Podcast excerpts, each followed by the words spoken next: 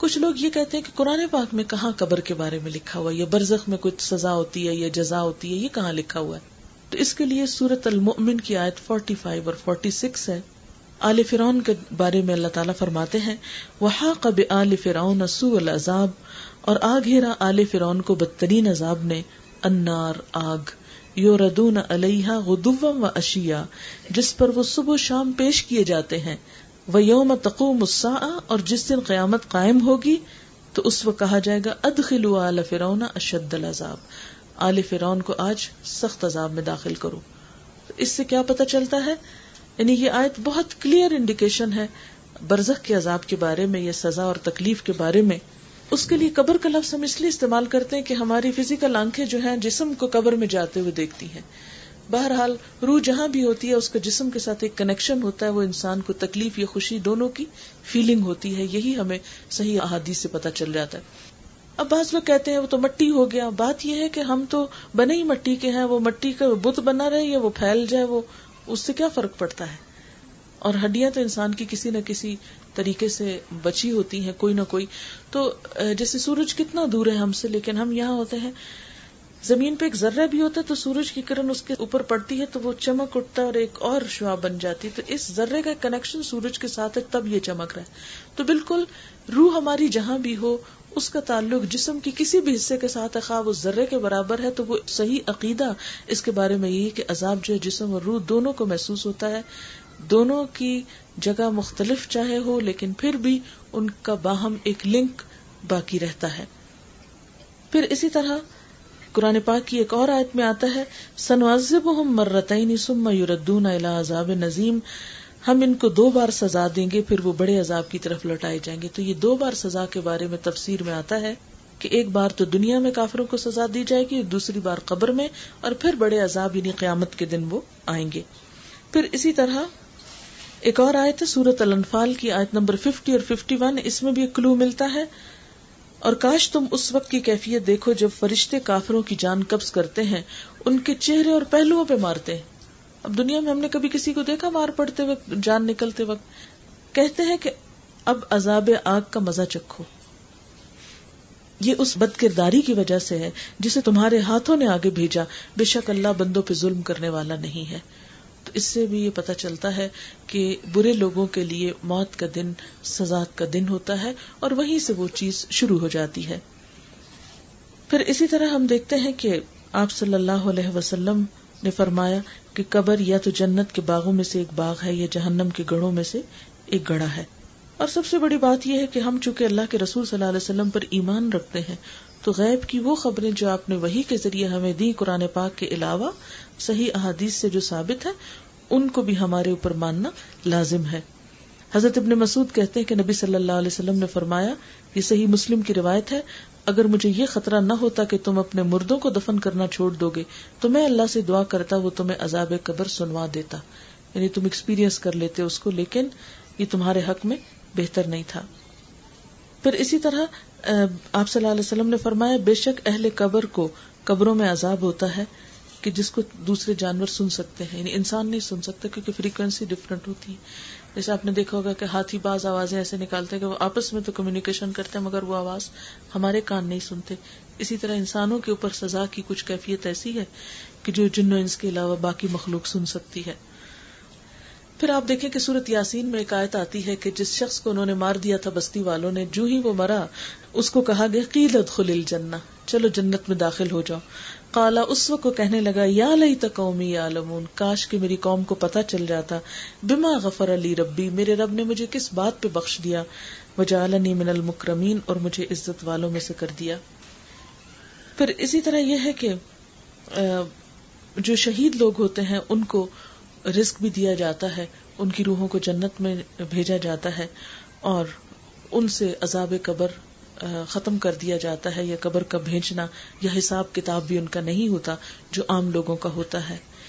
تو یہ چند باتیں تھی اب میں یہ چاہوں گی کہ آپ کے ذہن میں جو سوال ہیں آپ پوچھیے تاکہ ہم ان کے بارے میں مزید گفتگو کر سکیں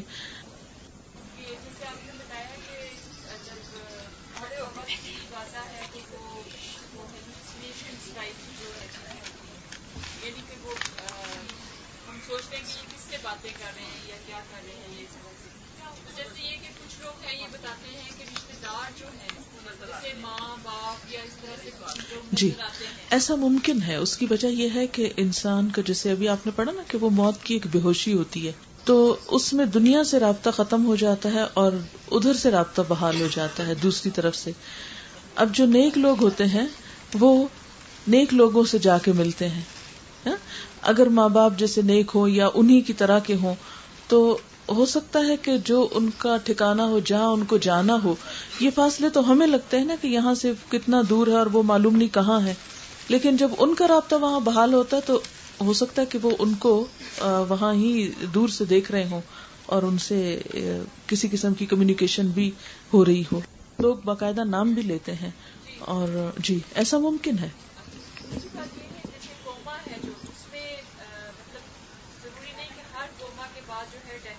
ضروری نہیں ہے۔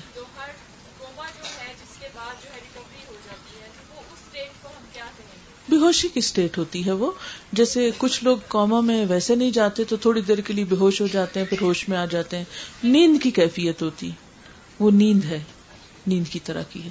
یعنی جس قومے میں یا جس بے ہوشی میں ڈیتھ ہوتی ہے، وہ بے ہوشی مختلف ہے۔ اس بے ہوشی سے جو دنیا میں کسی بیماری کی وجہ سے ہوتی ہے۔ موت کو قرآن پاک میں نیند سے بھی تعبیر کیا گیا ہے۔ جس طرح نیند میں آپ خواب دیکھتے ہیں، تو خواب میں آپ کو بعض اوقات اچھی فیلنگ آتی ہے۔ آپ ہنس رہے ہوتے ہیں۔ بعض اوقات آپ خواب دیکھ رہے ہوتے ہیں اور آپ ہنس رہے ہوتے ہیں بچہ مسکرار بہت چھوٹے بچوں کے ساتھ بھی یہ ہوتا ہے۔ آپ نے دیکھا ہوگا، کئی بچے بالکل دو چار دن کے ہوتے ہیں اور وہ نیند میں مسکرا رہے ہوتے ہیں۔ ہاں، وہ کچھ خواب دیکھ رہے حالانکہ انہوں نے دنیا کا کچھ نہیں دیکھا۔ اسٹل ان کا جو مائنڈ ہے وہ اپنا فنکشن کر رہا ہے نارملی دوسرا یہ کہ بڑے ہو کر بھی ہم اچھے خواب بھی دیکھ سکتے ہیں اور تکلیف دہ خواب بھی دیکھ سکتے ہیں۔ تو نیند جو ہے اس کے بارے میں قرآن پاک میں دو جگہ پر آتا ہے کہ جب انسان فوت ہوتا ہے تو اللہ تعالیٰ ایک روح بندے کی قبض کر لیتا ہے۔ اور اگر اس نے زندہ رہنا ہو تو وہ واپس لے دی جاتی ہے اٹھتے وقت، اور اگر اس کو فوت ہونا ہو تو جو دوسری روح اس کی ہے، جس کی وجہ سے وہ سانس لے رہا ہے یا اس کے باڈی فنکشن کام کر رہے ہیں، وہ بھی نکال لی جاتی ہے۔ ایک والی روح ہے جس کے نکلنے سے ہمارا ہوش جاتا رہتا ہے، جو ہمارے جسم کا سپریم سسٹم ہے کانشیسنیس کا وہ جاتا ہے، اور دوسری جانے سے زندگی چلی جاتی ہے۔ آپ کچھ کہہ رہی تھی جی۔ خواب تین طرح کے ہوتے ہیں۔ ایک اچھا خواب ہوتا ہے ایک برا خواب ہوتا ہے اور ایک انسان کی اپنے ہی دل کی بات ہوتی ہے۔ اچھا خواب جو ہے وہ خوشخبری ہوتا ہے۔ اور آپ صلی اللہ علیہ وسلم نے فرمایا کہ اب نبوت تو ختم ہو گئی ہے۔ ہاں خواب کا سلسلہ ہو سکتا ہے کہ کسی کو خواب کے ذریعے کوئی بات آئندہ آنے والی بتا دی جائے۔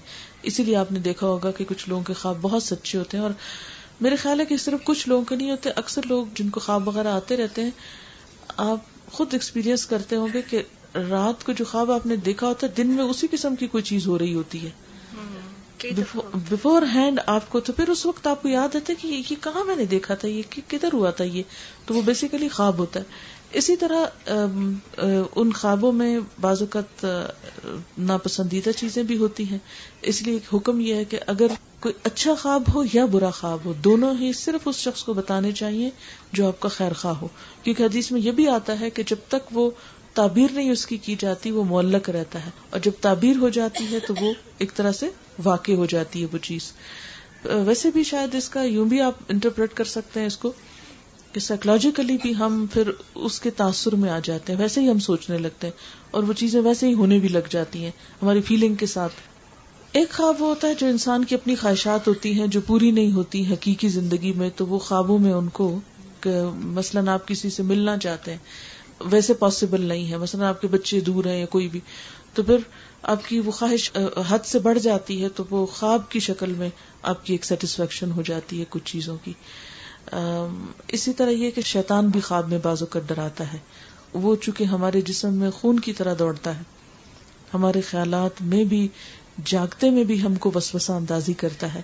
اسی طرح بسا اوقات سوتے وقت بھی وہ اپنی مداخلت کر سکتا ہے۔ یعنی اس کے پاس ایسا طریقہ ہے کہ وہ آپ کو پریشان کرے خواب کے ذریعے۔ تو اس صورت میں حضور صلی اللہ علیہ وسلم نے دعا سکھائی ہے۔ اگر ایسا ہو تو بائیں طرف تھتکار کے تین دفعہ تو اوزو بکلمات اللہ تامتی من غدبی ہی و اقابی ہی و شر عبادی ہی و من حمزات شیاطین و درون اگر آپ کو کسی کو بھی ایسے خواب پریشان کرتے ہوں، تو جیسے کچھ لوگوں کو یہ مشکل ہو جاتی کہ دن میں بھی شیطان وسوسے ڈالتا ہے، ایسے برے برے خیال بازو کا دل میں ڈالتا ہے۔ اور صحابہ کرام کو بھی یہ پریشانی ہوئی تھی اور انہوں نے کہا ہے اللہ کے رسول صلی اللہ علیہ وسلم بعض اوقات ہم کو ایسے خیال آتے ہیں کہ ہمارا دل چاہتا ہے کہ ہم جل کے کوئلہ ہو جائیں۔ لیکن ایسی بات نہ ہماری ذہن میں آیا کر، لیکن ہمارا اختیار نہیں، وہ ذہن میں آ جاتی ہے۔ بعض اوقات اللہ کے بارے میں نوزب اللہ شک یا کوئی اور چیزوں کے بارے میں، تو ہم کیا کریں؟ آپ نے فرمایا دل کا سری ہولی ایمان یہ ایمان کی علامت ہے۔ کیونکہ شیطان وہیں پر آتا ہے جہاں اس کو ہوتا ہے کہ یہ شخص جو ہے، اس کے اندر ایمان ہے اور اس کو بہکانا ہے۔ تو ایسے موقع پر پریشان نہیں ہونا چاہیے۔ بس اللہ تعالیٰ کی پناہ اور دعا کرتے رہنا چاہیے۔ تو پھر وہ جب جیسے عام روزمرہ زندگی میں کرتا ہے اسی طرح خواب میں بھی بس ڈراتا ہے۔ ہماری ایک بہن نے سوال کیا ہے کہ کیا قبر میں نبی اکرم صلی اللہ علیہ وسلم دکھائے جائیں گے ہمیں؟ جی ہاں ان کی شبی دکھائی جائے گی۔ اور جو کچھ ہم نے دنیا میں ان کے بارے میں سن یا پڑھ یا جان رکھا ہوگا اسی کے مطابق ہم پہچانیں گے ان کو۔ جی۔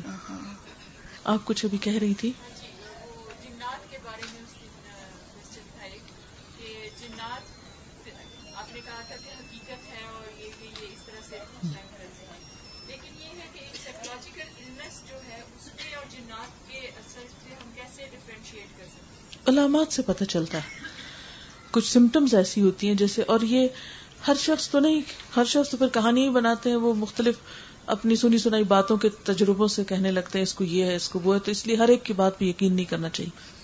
اس میں یہ ہے کہ جو علم والے لوگ ہیں چاہے وہ سیکٹسٹ ہیں وہ نفسیاتی بیماریوں کو پہچان سکتے ہیں، اور جنات کے جو اثرات ہیں، وہ دین کا علم جاننے والوں کو پہچان ہوتی ہے۔ جو بھی قرآن اور سنت میں ان کے بارے میں چیزیں آئی ہیں ان کو جان کر آپ کو پتا چل جاتا ہے کہ یہ شخص جو ہے اس کو نفسیاتی بیماری کتنی اور بعضوں کا دونوں مل جل جاتی ہیں۔ کچھ لوگوں پہ وہ اثر بھی ہوتا ہے اور وہ بھی ہوتا ہے۔ ایک اور سوال ہے کہ according to حدیت the mother of an innocent child who dies in childhood goes to جنت does this mean that she is not accountable for her bad deeds یہ تو مطلب نہیں ہے کسی بھی چیز کا۔ مطلب یہ ہے کہ اس کو ایک پلس پوائنٹ مل جاتا ہے۔ جنت میں جانے کے لیے۔ اس کا یہ مطلب نہیں ہے کہ کوئی شخص بھی اس بنیاد پر برے کام شروع کر دے کہ مجھے تو سرٹیفکیٹ مل چکا ہے۔ صحابہ کرام میں سے جن لوگوں کو دنیا میں جنت کی خوشخبری دی گئی، انہوں نے بھی کبھی یہ نہیں سمجھا کہ اب چونکہ ہمیں جنت کی خوشخبری مل گئی تو اب ہم جو بھی چاہے ہم برے کام کرتے رہے، پھر بھی ہم جنت میں جائیں گے۔ خوشخبری کا مطلب یہ ہے کہ باقی اللہ تعالیٰ کا جو نظام ہے، وہ تو اپنی جگہ ہے۔ یہ آپ کا ایک پلس پوائنٹ ہے، آپ کو ایک جی اس کا فائدہ ہے، بونس ہے آپ کے لیے۔ جب انسان فوت ہو جاتا ہے تو کئی لوگ یہ سوچتے ہیں کہ ان کی روحیں واپس آتی ہیں ہر جمعرات کو اور ان کے پسندیدہ کھانے پکائے جاتے ہیں اور پھر وہ دے دیے جاتے ہیں۔ پھر اس طرح تیسرے کا ختم اور پھر دسویں کا ختم، پھر چالیسویں کا ختم۔ آپ اس پہ کچھ روشنی ڈالیے، پلیز۔ جی جیسا کہ میں نے پہلے ارض کیا کہ جب انسان فوت ہو جاتا ہے تو اس کا تعلق دنیا سے ختم ہو جاتا ہے۔ شہید بھی جو ہوتا ہے، اس کا تعلق جنت سے اور ان باغوں سے اور ان نعمتوں سے ہوتا ہے۔ لیکن یہ کہنا آپ کو معلوم ہے کہ جب جنگ عہد میں ستر صحابہ شہید ہوئے تھے جیسے جابر کے والد بھی اس میں شہید ہوئے تھے۔ تو اس میں جب شہادت ہوئی تو کچھ شہیدوں نے تمنا کی کہ اللہ تعالیٰ ہم چاہتے ہیں کہ ہماری یہ جو زندگی ہے اور ہمارا جو یہ سارا کچھ سلسلہ ہے، ہمارے گھر والوں کو کسی طرح پتا چلے کہ ہم انہیں بتا سکیں کہ ہم کتنے اچھے حال میں آ گئے یہ قدرتی بات ہے کہ آپ کو اگر کوئی خوشی ملے تو آپ فوراً فون کرتے ہیں اپنے پیرنٹس کو یا بچوں کو یا جو پسندیدہ لوگ ہوتے ہیں۔ تو وہاں پہنچ کر اسی طرح جیسے سورت یاسین کی میں نے آیت کوٹ کی کہ وہ شخص جو ایمان لے آیا تھا پوری قوم میں سے اور اس نے اپنے ایمان کا اعلان کیا تو قوم نے اس کا سر اڑا دیا۔ اسے کہا گیا کی لد خل جنا جنت میں جا کے کہتا ہے، کالا یا لئی تک قومی عالم کاش میری قوم کو پتا چل جائے. بما غفر علی ربی. کہ میرے رب نے مجھے کس طرح بخش دیا اور مجھے عزت دی ہے. تو وہ بھی تمنا کرتا ہے، شہید بھی تمنا کرتے کاش ہمارے گھر والوں کو پتا چلے اس پر یہ آیتیں نازل ہوئی تھی کہ، ولا تقول فی سبیل اللہ اموات بل احیاء اور وہ ساری شہیدوں کے بارے میں جو خوشخبری کی آیتیں یہ اس وقت نازل ہوئی تھی۔ اور ان جنرل بتا دیا گیا کہ جو اللہ کی راہ میں مارے جائیں گے، ان کا حال بہت اچھا ہوگا۔ ٹھیک؟ لیکن یہ کہ وہ خود دنیا میں آتے ہیں اور ہمارے حال دیکھتے ہیں اور پھر وہ اپنی پسندیدہ چیزیں مانگتے ہیں، یہ سب چیزیں جو ہیں، یہ اس کی کوئی دلیل نہیں ہے اس کے پیچھے۔ نہ تو قرآن پاک کی کوئی آیت ہمیں بتاتی ہے اس کا، نہ کسی حدیث سے صحیح سے ہمیں اس طرح کی کوئی بات پتہ چلتی ہے۔ یہ عموماً اس طرح کے جو کانسیپٹس ہیں ہم نے دوسری قوموں سے لیے ہیں۔ ان کے ہاں اس طرح کے کچھ تصورات ہیں، روحیں بٹکتی ہیں اور روحیں جو ہیں، وہ معلوم نہیں ان کے ساتھ کیا کیا ہوتا ہے۔ لیکن اسلام میں کیا ہے کہ روحوں کے مقام ہے الین ہے یا سجین ہے یا جنت ہے۔ جو جس قابل ہوتا ہے، اس کو وہاں پہنچا دیا جاتا ہے۔ ایک صورت ہے، اور وہ ہے خواب کی۔ بعض اوقات خواب میں آپ اپنے مردہ رشتے داروں کو دیکھتے ہیں۔ اب اس میں ان کی بازو کا تکلیف یا خوشی کو بھی آپ دیکھتے ہیں۔ آپ نے دیکھا مرنے کے بعد آپ دیکھتے ہیں آپ نے رشتے دار کو دیکھا بہت اچھے حال میں ہے یا تکلیف میں ہے۔ تو حدیث میں آتا ہے کہ مردہ جس حال میں دیکھو وہ ویسا ہی ہوتا ہے۔ یعنی وہ حالت اس کی ایک طرح سے سچ ہی ہوتی ہے۔ اب اس میں اگر کوئی اچھے حال میں تو شکرانہ کرنا چاہیے اور اگر کسی ماں باپ کو یا کسی رشتے دار کو تکلیف میں دیکھا ہے، خوب دعا کرنی چاہیے، صدقہ خیرات اس کے لیے کرنا چاہیے، کسی کو بتانا نہیں چاہیے اس کے بارے میں۔ کسی اور ادھر ادھر کے بندے کو نہیں بتانا چاہیے۔ مثال کے طور پر اگر میں اپنے کسی رشتے دار کے بارے میں دیکھتی ہوں کوئی چیز، تو میں کیا مثلاً بتاؤں گی اس کے بچوں کو یا اس کے ماں باپ کو یا کوئی جو اس کے لیے کچھ کرے۔ ادھر ادھر نہیں میرا حق، یہ بھی ایک طرح کا کسی کا ایب کھولنا ہوتا ہے۔ تو اللہ اس شخص کی پردہ پوشی کرتا ہے جو کسی کے بھی زندہ یا مردہ کے ایب پر پردہ ڈالتا ہے۔ تو اگر کسی کو اچھے حال میں دیکھے تو وہ آپ بتا سکتے ہیں کہ فلاں کو میں نے خواب میں اچھے حال میں دیکھا۔ یہ اس کی نیکیوں میں کاؤنٹ کرتا ہے۔ کیونکہ اس کی تعریف ہوتی ہے اور جو مردے کی تعریف ہوتی ہے، وہ اس کے نیک عمل کا حصہ بنتی ہے۔ گواہیاں لکھی جاتی ہیں جو بھی کسی مردے کے حق میں ہوتی ہیں۔ اب آپ دیکھیں کہ وہ جو نیند میں ہم نے دیکھا، تو وہ کیا چیز تھی؟ وہ کہاں دیکھا ہم نے؟ اور کیسے دیکھ لیا؟ اس میں ہوتا یہ کہ جیسے ابھی میں نے پہلے ذکر کیا کہ جب انسان سوتا ہے تو اس کی ایک روح جو ہے وہ لی جاتی ہے۔ اب یہ روح کہاں ہوتی ہے؟ جہاں یہ ہوتی ہے، ہو سکتا ہے وہاں کوئی پوائنٹ ایسا ہو کہ جہاں ان روحوں سے ملاقات ممکن ہو۔ اور ان کا حال تھوڑا بہت، کیونکہ بعض اوقات ہم گفتگو بھی کرتے ہیں۔ بعض اوقات یوں مردے سے مل کر آتے ہیں کہ جیسے ہم سامنے بیٹھ کے کسی سے بات کریں یہ سب کچھ ہماری روح کا عمل دخل ہوتا ہے۔ اور یہ چیز پاسبل ہے۔ لیکن یہ کہنا کہ روح خود چل کے یہاں آ جاتی ہے اور ہمارے گھروں میں گھومتی پھرتی ہے یا خوشبو آئی یا کئی کئی سائنس لوگ بتاتی ہے ہمارے سارا اپنا امیجنیشن ہوتا ہے۔ یا ہو سکتا ہے کوئی فرشتہ ہو یا کوئی اور چیز ہو جس کو ہم نے اس کی روح بنا لیا ہو۔ تو اسلام میں یہی ہے کہ وہ برزخ آگے آ جاتا ہے، ایک دوسرے اس میں چلے جاتے ہیں اور وہاں سے واپسی نہیں ممکن۔ اور پھر یہ جو سات دن بعد جمعرات کو یا چالیس دن بعد یا سال بعد کرنا ہے آپ کو پتا کہ یہ جو برسی کا تصور ہے، یہ بھی نان مسلم سے آیا ہے۔ سکھوں کے ہاں یہ چیز پائی جاتی ہے۔ برسی کا خاص وہ گرو نانک کی برسی مناتے ہیں یا۔ تو بنیادی طور پر یہ وہاں سے چیزیں آئی ہیں۔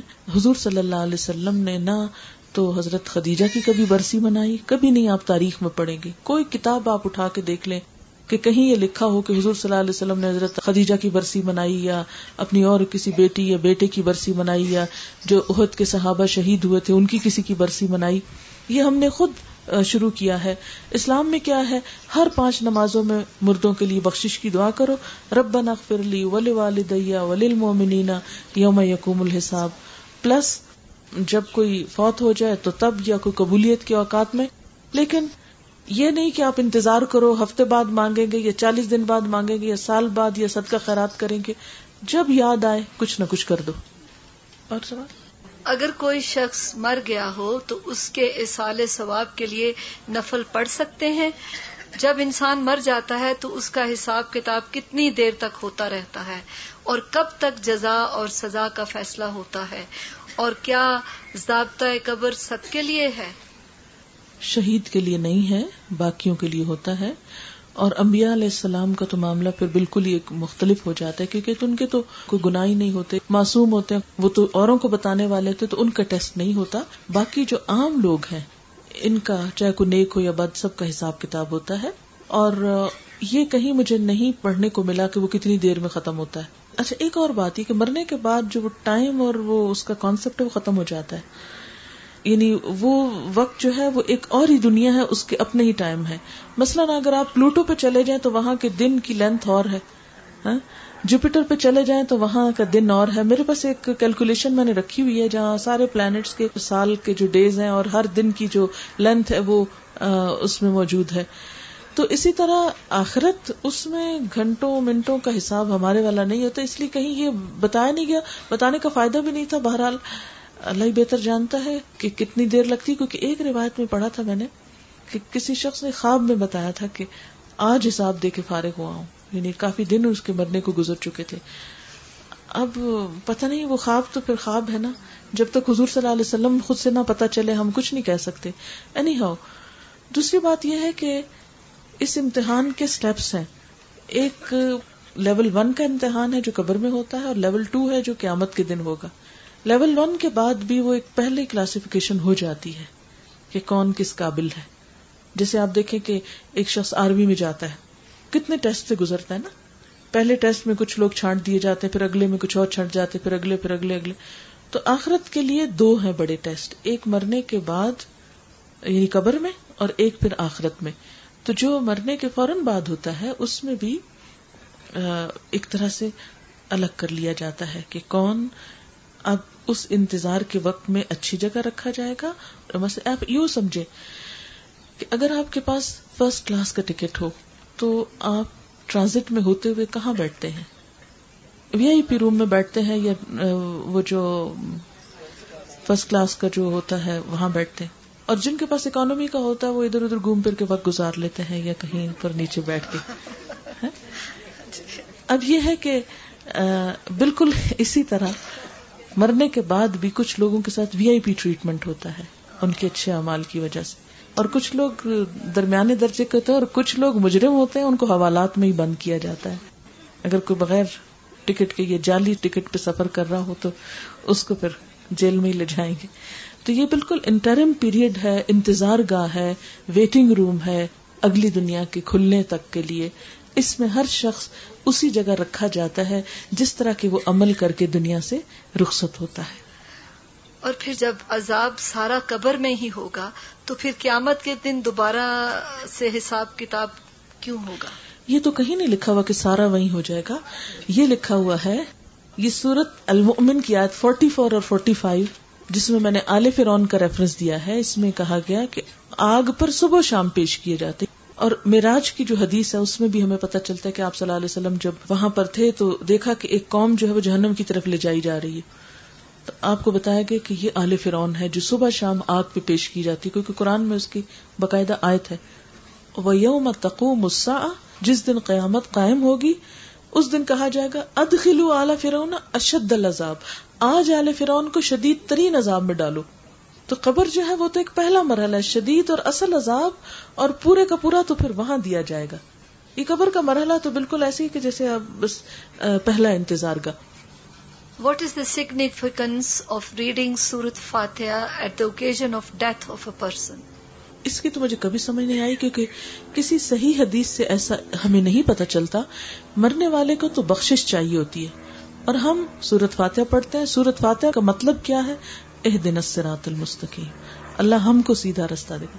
وہ مرنے والا بےچارا مر گیا، ہم وہاں بیٹھ کے اپنے لیے سیدھا رستہ مانگ رہے ہیں۔ یعنی اس کو تو ضرورت ہے بخشش کی، وہ ہم مانگ نہیں رہے۔ تو یہ جب ہم دین سے ہٹ کے جب باتیں کرتے ہیں نا، تو پھر اسی قسم کی چیزیں ہم اختیار کرتے ہیں۔ جو ہمیں طریقہ سکھایا گیا وہ یہی ہے کہ ہم بخشش کی دعا کریں، جس کے کئی ایک ورژن اس کتاب میں لکھے ہوئے ہیں جو حضور صلی اللہ علیہ وسلم سے ثابت ہیں۔ یہ مثلاً یہ جو ہے آخری حصہ اس میں دعائیں لکھی ہوئی ہیں۔ یہ تین چار دعائیں ہیں، میت کی، مغفرت کی مخصون دعائیں جو ہے ہماری یہ کتاب انٹرنیٹ پہ بھی اویلیبل ہے، جو ہماری سائٹ ہے، اس پر یہ اس کتاب کے پورشن جو ہے آپ ایکسس کر کے دیکھ سکتے ہیں۔ اس کتاب کا نام ہے میرا جینا، میرا مرنا۔ بہت ہی اچھی کتاب ہے۔ اگر آپ اس کو کہیں سے بھی آپ کوئی کوشش کر کے آئے جی۔ تو منگوا بھی سکتے ہیں۔ سکتے ہیں جی۔ اور انٹرنیٹ سے اگر کوئی ایک خاص مخصوص پورشن آپ نے پڑھنا یہ لینا ہو تو ایکسس کر کے پڑھ سکتے ہیں اس کو۔ ہم نے سوچا ہے کہ ہماری نسیم جو کہ ایل ایم میں کام کرتی ہیں ان کو فری ٹکٹ ملتے ہیں۔ ہم نے ایک ویکینڈ ان کو وہاں بھیجنا ہے وہ ہمارے لیے کتابیں لائیں گی ضرور۔ Most welcome G. G. Alhuda P K dot com A L H U D A P K dot com.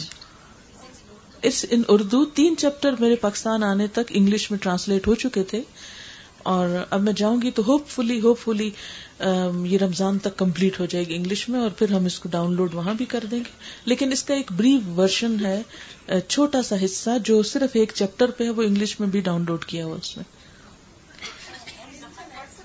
نفل پڑھ کے دعا کر سکتے ہیں۔ اسال ثواب میں ابھی پہلے بھی ایک سوال تھا جو دوسرے سوالوں کے بیچ میں گم ہو گیا۔ اس میں ہم دیکھتے ہیں کہ اسال ثواب کے جو مسنون طریقے وہ بھی اس کتاب میں لکھے ہوئے ہیں۔ نمبر ایک، صدقہ جاریہ، کہ مرنے والے کے نام پر کوئی آپ کنواں کھدوائیں، یا آپ کسی طالب علم کو پڑھائیں، یا کوئی درخت لگوائیں، یا کوئی اسکول بنوائیں، یا مدرسہ، یا ہسپتال، یا وٹ ایور جو بھی آپ کریں۔ اس میں ہم دیکھتے ہیں کہ یعنی کوئی بھی خیر کا کام جو دیر تک جاری رہے۔ وہ آپ مرنے والے کے لیے اور اس کی ضرورت دیکھ لیں کہاں کیا چاہیے۔ نمبر دو، علم۔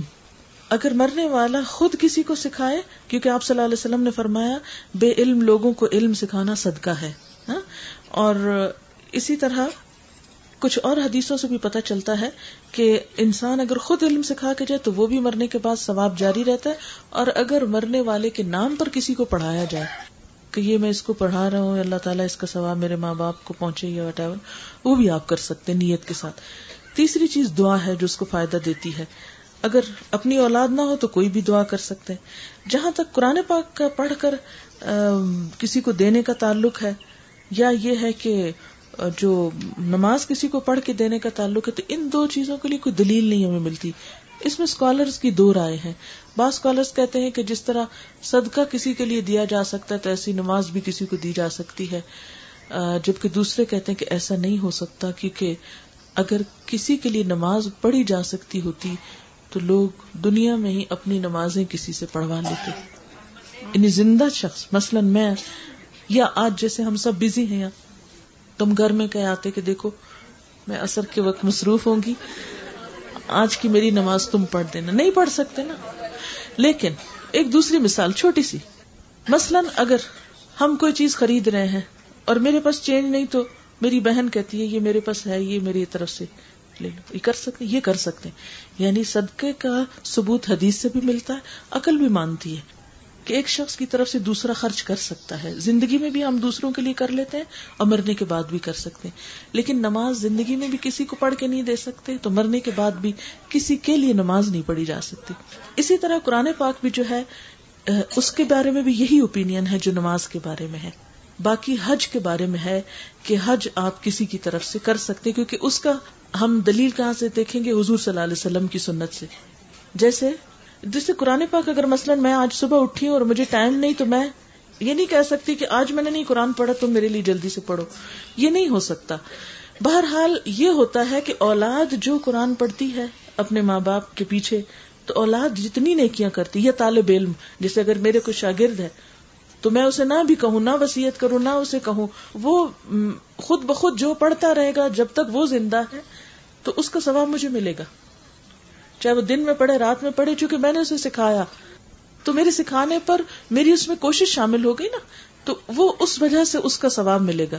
تو ماں باپ کے لیے اولاد کا کیا، استاد کے لیے شاگردوں کا کیا، یہ فائدہ دیتا ہے قرآن پڑھنا۔ یہ تھوڑا سا فرق ہے۔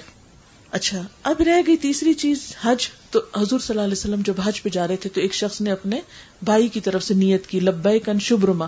آپ نے فرمایا شبرما کون ہے؟ کہا، میرا بھائی ہے، اس کی طرف سے حج کر رہا ہوں۔ آپ نے فرمایا، تم نے اپنا کیا؟ کہ ابھی نہیں کیا۔ کہا، پہلے اپنا کرو، پھر اس کا کرو۔ تو حج بدل ہو سکتا ہے دوسرے کی طرف سے۔ اسی طرح پھر اگر حج ہو سکتا ہے، تو عمرہ بھی آپ کسی کی طرف سے کر سکتے ہیں، کیونکہ اس کی دلیل موجود ہے۔ باقی چیزیں کیا ہیں؟ روزہ۔ بھی آپ کسی کی طرف سے رکھ سکتے ہیں۔ اس کی بھی دلیل موجود ہے حدیث کے اندر۔ کس طرح؟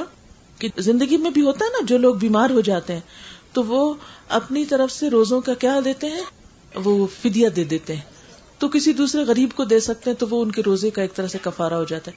اسی طرح میت کی طرف سے اگر کوئی فرض روزے رہ گئے ہوں تو اس کے وارث روزے رکھ کر اس کی مدد کر سکتے ہیں۔ حضرت عائشہ رضی اللہ تعالیٰ عنہ سے روایت ہے رسول اللہ صلی اللہ علیہ وسلم نے فرمایا، جو شخص فوت ہو جائے اور اس پر فرض روزے رکھنے باقی ہوں، تو اس کا وارث روزے رکھے۔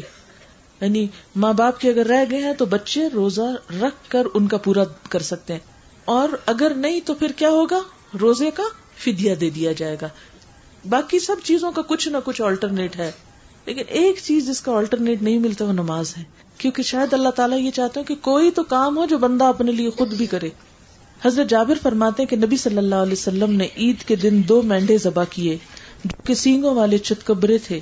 جب ان کو لٹایا تو انی وجہ تو وجہ للزی پڑھا اور پھر اس کے بعد فرمایا کہ اللہ یہ قربانی جو تیرے ہی عطیہ تھی یعنی تو نے مجھے چیزیں دی تیری راہ میں قربان کر رہا ہوں، اسے محمد صلی اللہ علیہ وسلم اور ان کی امت کی طرف سے قبول فرما۔ تو اس سے کیا پتا چلتا ہے کہ کسی کی طرف سے ہم قربانی کر سکتے ہیں یعنی ان کے لیے ثواب ہو سکتا ہے۔ اور اسی طرح یہ ہے کہ صدقہ خیرات ہو سکتا ہے۔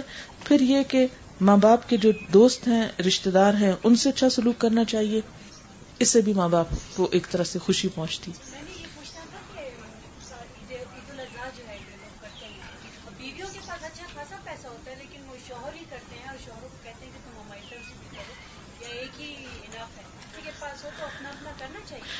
اپنا بھی کر سکتے ہیں اور اگر شوہر آپ کے اوپر عنایت کر رہے ہیں تو کیوں انکار کرتے ہیں؟ کرنے دیں۔ ہاں۔ اگر بیوی صاحب حیثیت نہیں ہے تو شوہر جو کر رہا ہے وہ اپنے اور گھر والوں سب کی طرف سے کر دے۔ یعنی پورے گھر کی ریپرزینٹیشن اگر کوئی مشکل ہے تو آپ دوبارہ سوال کر سکتے ہیں۔ اگر کوئی چیز کنفیوژن کا سبب ہے تو آپ اس کو پھر پوچھ سکتے ہیں۔ ان کا سوال یہ ہے کہ اگر گھر میں ایک قربانی کافی ہے یا ہر شخص الگ الگ کرے تو یہ صاحب حیثیت پر ہے۔ اگر شوہر ہی کما رہا ہے اور وہی صاحب حیثیت ہے تو وہ اپنے اور گھر والوں سب کی طرف سے ایک کر دے۔ اور اگر بیوی کے پاس اپنا مال الگ ہے تو وہ اپنے مال میں سے الگ ایک طرح سے صدقہ کر لے۔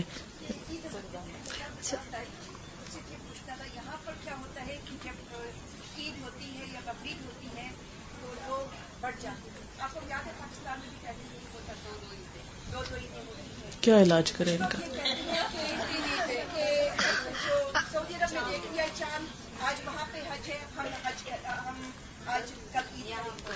اس میں یہ ہے چلے میں ہلکا سے اس کا جواب دے دیتی ہوں کہ ہمیں اتنا خوبصورت دین دیا گیا جو آسان ہے جس میں ہمیں مشقت نہیں آج تو آپ کو ٹیلی فون سے پتا چل رہا ہے یہ ٹیلی ویژن سے پتا چل رہا ہے کہ وہ جی چاند وہاں نظر آ گیا۔ سو سال پیچھے آپ دیکھیں تو کیسے پتا چلتا کہ وہاں آج عید ہو رہی کل ہو رہی تو ہمیں یہ حکم دیا گیا کہ چاند دیکھ کر عید مناؤ اور چاند دیکھ کر ہی روزہ رکھو اور چاند دیکھ کر ہی روزہ ختم کرو۔ تو ہمیں اسی سمپل دین پر عمل کرنا چاہیے اتنے جھگڑوں میں نہیں پڑنا چاہیے کہ کوئی پاکستان کے ساتھ مل جائے اور کوئی انڈیا کے ساتھ اور کوئی انگلینڈ کے ساتھ اور کوئی کس طرح ہم اپنے آپ کو مشکلوں میں ڈال رہے ہیں اور کیوں ہم جو یہاں رہ رہے ہیں وہ تو اکٹھے ہو جائیں۔ میرے خیال میں اب وقت ہوا جا رہا ہے کیونکہ کئی بہنیں جا رہی ہیں یہ میں ایک آخری سوال پوچھوں گی۔ تو باقی کے سوال جو میرے پاس ہیں میں معذرت چاہتی ہوں کہ وقت نہیں ہے۔ جی انٹرنیٹ پہ ان شاء اللہ تعالیٰ آپ کو مل جائیں گے۔ اگر آپ سوال ڈالیں تو آپ کو جواب مل جائے گا ان شاء اللہ تعالیٰ۔ Please kindly elaborate on the right way of going and consoling a bereaved person as the word افسوس بہت افسوس ہے is improper sense we can't regret اللہ سبحان و تعالیٰ decision also here in Nairobi there is a trend of gathering for three days almost like a party to eat at the bereaved person's house. The dead person is forgotten uh, entirely, and uh, it's more like merry-making. Please uh, uh, آپ اس پہ روشنی ڈالیں ذرا۔ اس کا جواب دے کے ہم دعا پڑھ لیتے ہیں جی۔ میں یہ سوچ کر آئی تھی کہ میں تعزیت کے آداب بتاؤں گی لیکن افسوس کہ وہ موقع نہیں ملا۔ uh, یہ کہنا کہ بہت افسوس ہے یہ انہوں نے بالکل صحیح انٹرپریٹ کیا کہ اللہ کے فیصلے پر افسوس کا اظہار کرنا جو ہے یہ درست نہیں۔ ہاں یہ نیت ہو کہ جانے والے کے جانے پہ افسوس ہے تو وہ اور بات ہے، ٹھیک ہے؟ اچھا لیکن یہ کہ بعض اگر لوگ اللہ سے بڑا ناراض ہوتے ہیں کہ آپ نے یہ ہماری کیوں لے لی فلاں شخص کو؟ اس میں آپ دیکھیں کہ حضور صلی اللہ علیہ وسلم نے فرمایا کہ جو شخص کسی مسلمان بھائی کی مصیبت پر تعزیت کرتا اور تسلی دیتا ہے تو اللہ تعالیٰ اس کے بدلے میں قیامت کے دن اسے عزت اور کرامت کا لباس پہنائیں گے۔ یعنی بہت عزت ملے گی اس شخص کو جو کسی دکھی کے کام آتا ہے، اس وقت تسلی دیتا ہے۔ تعزیت کے وقت کیا کہنا چاہیے؟ یہ الفاظ بولنے کی بجائے کہ افسوس ہے، حوصلہ دینے والے الفاظ جو ہیں وہ بولنے چاہیے، جس سے دوسروں کے لیے تسلی ہو۔ مثلا، آپ صلی اللہ علیہ وسلم کیا لفظ بولتے تھے؟ ان اللہ ما اخذا ترجمہ پڑھتی ہوں، اللہ تعالیٰ جو بھی لیتا ہے یا دیتا ہے وہ اسی کا ہے۔ اور ہر چیز کا ایک وقت مقرر ہے، اس لیے صبر کرو اور اجر کے طلبگار رہو۔ ایک اور روایت میں آتا ہے، اللہ تمہیں اجر عظیم دے اور تمہاری بہت اچھی تسلی فرمائے اور تمہاری میت کو بخش دے۔ ٹھیک ہے؟ پھر اسی طرح کہ بچوں کی دل جوئی کرنی چاہیے، ان کو سنبھالنا چاہیے، میت کے گھر کھانا بھجوانا چاہیے۔ پھر تعزیت کی مدت تین دن مقرر کی، اس کے بعد سب کو اپنے گھروں میں واپس جانا چاہیے۔ پھر یہ ہے کہ میت کے گھر سے کھانا اور ان کا پکا ہوا کھانا جو ہے، اس کو صحابہ کرام ناپسند کرتے تھے اور اس کو نوحہ شمار کرتے تھے۔ نبی صلی اللہ علیہ وسلم نے خط کے ذریعے بھی تعزیت کی۔ اگر آپ جا نہیں سکتے تو you can write a letter میں وہ پڑھ کے سنا دیتی ہوں۔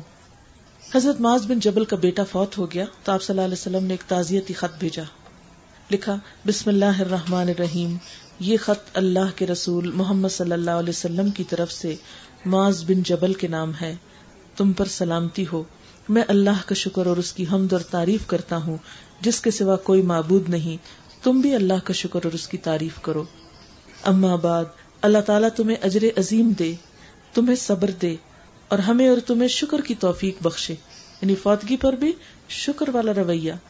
ہماری اپنی جانے اور مال اور بال بچے، یہ سب اللہ کی خوشگوار نعمتیں ہیں اور یہ ہمارے پاس اللہ کی رکھی ہوئی امانتے ہیں۔ جب تک یہ تمہارے پاس رہیں، مسرت اور خوشی تمہیں ملے، اور ان کے چلے جانے کے بعد اللہ اجر عظیم سے نوازے۔ تمہارے لیے اللہ کی رحمت اور انعام اور ہدایت ہو، اگر بشرتے کے اجر آخرت کی نیت سے صبر کرو۔ یعنی دعا، رحمت، انعام اور ہدایت ہو، اگر آخرت کی نیت سے، اجر کی نیت سے صبر کرو۔ پس تم صبر کرو اور دیکھو، تمہاری بے قراری اور بے صبری تمہیں اجر سے محروم نہ کر دے۔ ورنہ پچھتاؤ گے۔ اور اس بات کا یقین کرو کہ بے صبری سے کوئی مرنے والا لوٹ کر نہیں آ سکتا۔ نہ غم دور ہو سکتا ہے، جو حادثہ واقع ہوا، اسے تو ہونا ہی تھا۔ وسلام یہ ہے ایک تعزیت کا خط جو حضور صلی اللہ علیہ وسلم نے لکھا۔ اور ایسے ہی الفاظ اگر آپ بول نہ سکتے ہوں تو کسی کو لکھ کر دے دیں، تاکہ دوسرا شخص اس مصیبت کے موقع پر کوئی اجر تو کمائے۔ نہ کہ بے قراری سے اور غلط باتیں زبان سے نکال کر اپنا اجر ضائع کر بیٹھے۔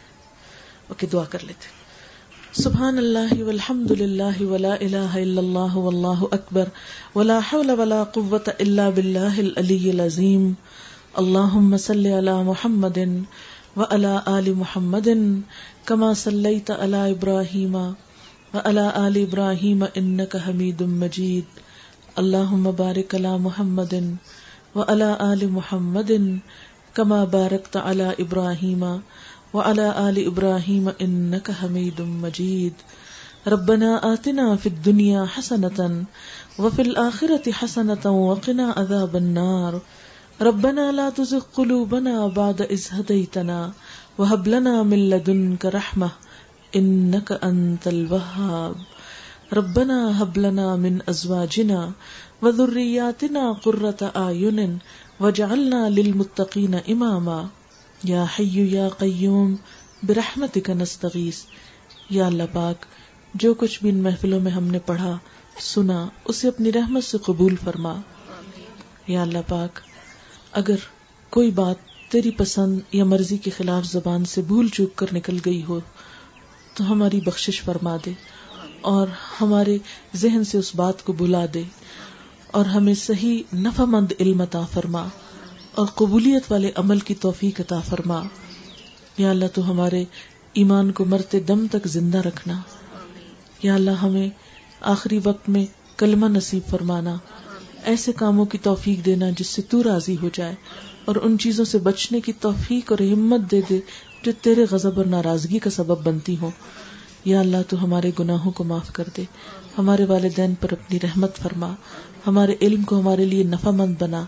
اس کو ہمارے لیے صدقہ جاریہ بنا۔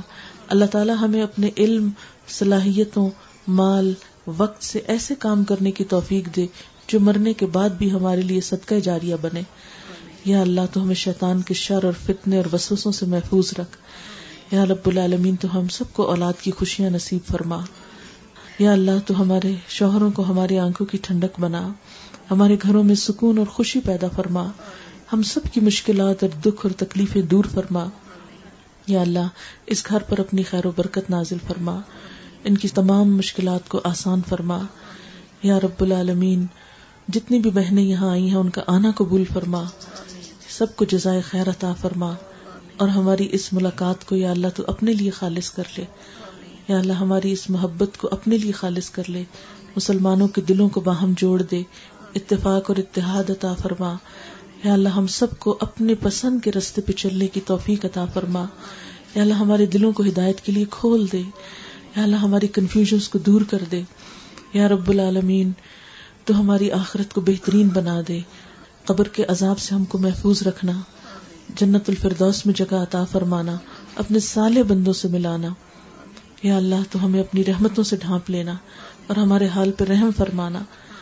ہمارے صغیرہ کبیرہ گناہوں کو معاف کر دینا۔ یا اللہ جتنی بہنیں ہیں، ان کے دلوں میں جو دعائیں ہیں، نیک تمنا ہیں، یا اللہ ان کو پورا فرما۔ جو کچھ بھی ہم نے ان دنوں میں سیکھا ہے، ہمیں اس پر عمل کرنے والا بنا۔ ان محفلوں کو ہمارے حق میں حجت بنانا، ہمارے خلاف حجت نہ بنانا۔ ربنا تقبل منا انك انت السميع العليم وتب علينا انك انت التواب الرحيم وصلی اللہ تعالی علی خیر خلقہ محمد وعلى آلہ واصحابہ واہل بیتہ اجمعین برحمتک یا ارحم الراحمین الہی آمین۔ آپ سب کا بہت شکریہ۔ السلام علیکم و رحمۃ اللہ وبرکاتہ۔ سبحانک اللہم و بحمدک۔ نشہد ان لا الہ الا انت۔ نستغفرک و نتوب الیک۔ فرحت، میں اپنی نیروبی کی تمام خواتین کی طرف سے آپ کا بہت شکریہ ادا کرتی ہوں۔ آپ آئی ہیں اور ہمیں اسلام کی روشنی دکھا رہی ہیں۔ میری دعا ہے اور ہم سب کی دعا ہے کہ آپ جیتی رہیں۔ اللہ آپ کو صحت دے، زندگی دے۔ آپ دوبارہ یہاں تشریف لائیں۔ آپ کے گلے سے نور کے فوارے ابلتے رہیں اور ہم سنتے رہیں۔ آمین سم آمین۔ شکریہ، بہت بہت۔ آپ سب کا بہت شکریہ۔ بس میں یہی کہوں گی کہ علم کے سلسلے کو ختم نہیں ہونا چاہیے۔ سب لوگ کچھ نہ کچھ سنتے رہیں، کرتے رہیں۔ جہاں دنیا کے اتنے کام ہے وہاں کچھ وقت اپنے لیے ضرور نکالیں۔ میں ہمیشہ لوگوں سے یہ کہتی ہوں کہ یہ سیکھنا جو یہ آپ کا اپنا ٹائم ہے۔ آپ سب کے لیے کام کرتے رہتے ہیں، بچوں کی خدمت، شوہر کی، ادھر رشتے داروں کو خوش کر، لوگوں کو خوش کر۔ پتہ نہیں کس کس کو ہم خوش کرنے کی کوشش میں لگے رہتے ہیں، لیکن تھوڑا سا ٹائم اپنی ذات کو بھی دیں۔ اور یہ ہے کہ وہ اپنے سیکھنے کے لیے وقت نکالیں۔ جتنا جتنا آپ سیکھیں گے اتنا اتنا ان شاء اللہ تعالیٰ آپ کے لیے، آپ کے دل کی فیلنگ بھی بہت اچھی ہوگی۔ یعنی قرآن کو اگر ایک دفعہ پورا ترجمے سے آپ گزار لیں سن کر، میں گارنٹی دیتی ہوں گارنٹی تو خیر نہیں دینی چاہیے، لیکن ninety nine point nine percent مجھے جتنا فیڈ بیک ملا ہے کہ الحمد للہ اس سے دلوں کی کیفیت بھی بہت اچھی ہوئی ہے۔ بہت سے غموں، تکلیفوں اور پریشانیوں سے نجات ملی، کیونکہ اللہ تعالیٰ خود قرآن پاک میں فرماتے کہ شفا لماف دور یہ شفا ہے قرآن جو سینوں کے اندر جتنے بھی غم پریشانیاں ہیں۔ تو آپ اس کو ٹرائی تو کریں تجربہ تو کریں میں تو یہ چاہوں گی کہ ایک کیسٹ لائبریری بنا لے، کیونکہ شاید ہر شخص نہ خرید سکتا ہو۔ صدقہ جاریہ کے طور پر اگر ایک جگہ ایسی چیز ہو، لوگ لے جائیں اور سن کر واپس کر جائیں، یا آپ اپنے اون پر کچھ خریدیں تو دوسروں کو ایٹ لیسٹ دس لوگوں کو ایک چیز سنوا دیں تو انشاءاللہ وہ بھی آپ کے لیے علم صدقہ جاریہ ہوگا۔ اور یاد رکھیے کہ آپ کی وجہ سے کسی کو جو خوشی ملے گی، اس کا بھی اجر آپ پہ پلٹے گا۔ اللہ تعالیٰ کا وعدہ ہے کہ جو بندہ کسی کا دکھ اور تکلیف دور کرتا ہے اللہ تعالیٰ اس کی تکلیف دور کرے گا جو کسی کی مدد میں ہوگا اللہ اس کی مدد میں ہو جائے گا۔ تو ان شاء اللہ تعالیٰ اس سلسلے سے خود آپ ہی کو فائدہ پہنچے گا۔ شکریہ۔